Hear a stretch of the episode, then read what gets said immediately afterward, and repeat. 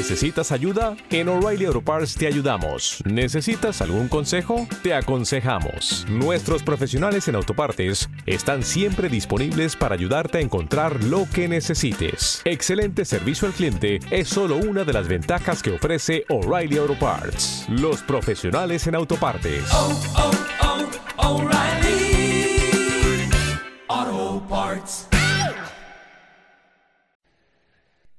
La sombra del águila, de Arturo Pérez Reverte.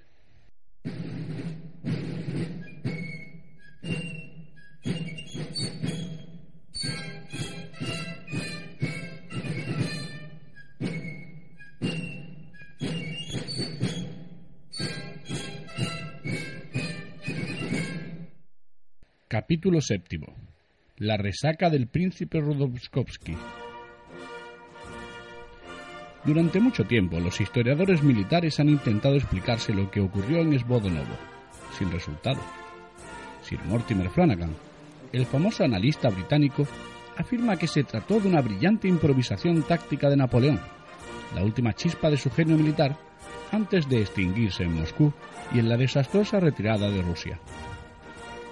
Por su parte, el francés Gerard de la Souffrievité plantea las cosas desde otra óptica más limitada, o sea, casera, atribuyendo a Murat el exclusivo mérito de la acción de Svodonovo, y evitando mencionar incluso la presencia del segundo batallón del 326 de línea en la batalla. Solo en la correspondencia privada del mariscal Lafleur, dirigida a su amante, la conocida soprano Mimi Lagacé, se encuentra una irrefutable prueba del papel desempeñado por los españoles cuando el mariscal escribe Les sanglants longs, les baïonnettes, les espagnols blessaient la ruse d'une langue monotone. En clara alusión al asunto. Más explícito se muestra en sus memorias, de Borodino a Pillal, San Petersburgo 1830, el mariscal Eristov, que reconoce sin rodeos el importante papel jugado por los españoles en los acontecimientos de la jornada, sobre todo cuando el viejo león escribe aquello de en Svodonovo, el 326 de línea nos puteó bien. Y ahora, pónganse ustedes en lugar de los rusos.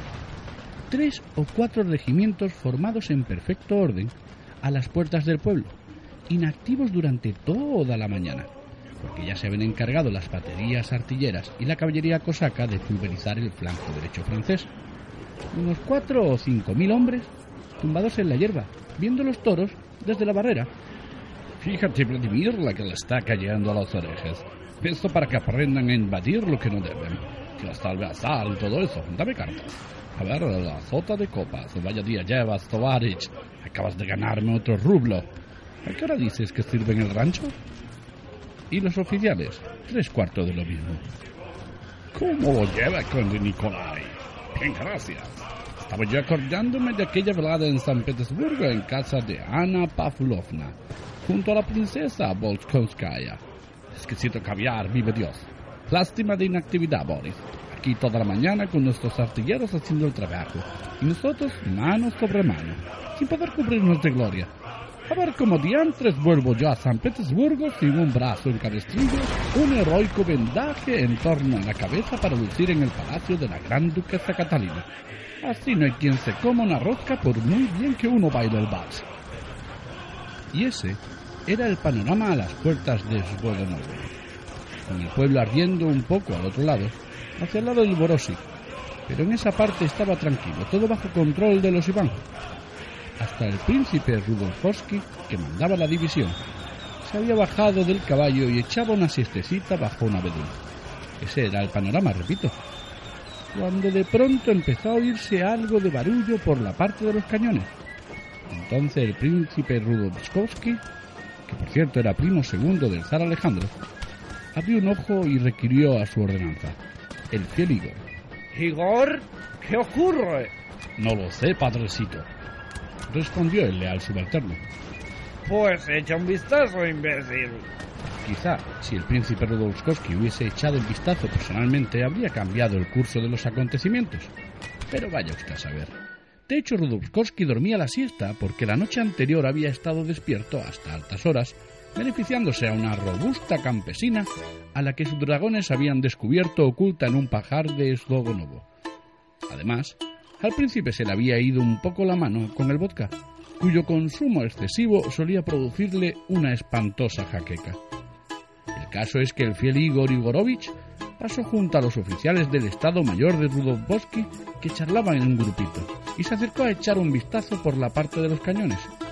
La familia del fiel Igor había servido a la familia Rudolskovskaya desde tiempo inmemorial, y cada vez que un Rudolskovsky defendió a sus zares en un campo de batalla, hubo junto a él un Igorovich para limpiarle las botas y echarle agua caliente en la bañera.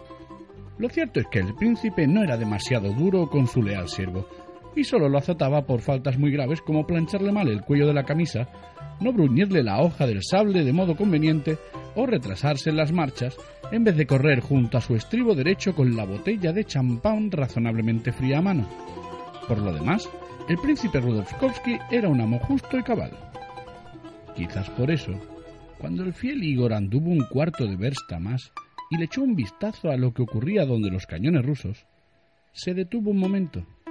Miró hacia el lejano abedul donde el príncipe Rudolfskovsky dormía la mona y soltando una extraña risita entre dientes, puso pie en polvorosa.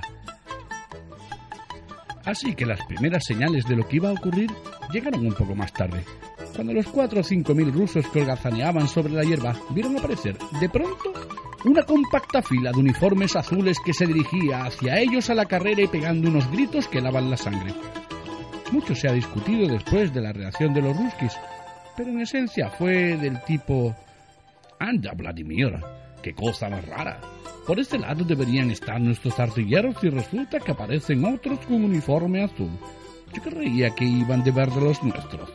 Te vas a reír, pero por un momento he creído que eran franceses.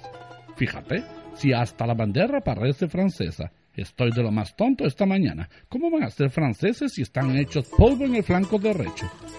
El caso es que, bien errado, esta bandera no parece nuestra, ¿verdad? Oye, pues ahora que lo dices, tampoco eso que gritan me suena ruso. Va España, algo así como va España, pero francés tampoco es. A ver, espera, trae el catalejo. Hostia, Vladimir, los franceses. Unos dicen que gritábamos ¡Viva España! Y otros que vámonos a España. Pero el caso es que los 400, o lo que quedaba de nosotros, desembocamos en la llanura frente a Slodonovo a la carrera, con las bayonetas por delante y la furiosa energía que te proporciona la desesperación. Mucho se discutió después el asunto. Mayor parte coincidimos en afirmar que pretendíamos caer prisioneros para terminar de una vez, antes de que los húsares y los coraceros de Murat volviesen a cargar a nuestro lado creyendo ayudarnos contra los ruskis. Es cierto que los cañones de los Iván... ¿Te está gustando este episodio? Hazte fan desde el botón apoyar del podcast de Nivos. Elige tu aportación y podrás escuchar este y el resto de sus episodios extra.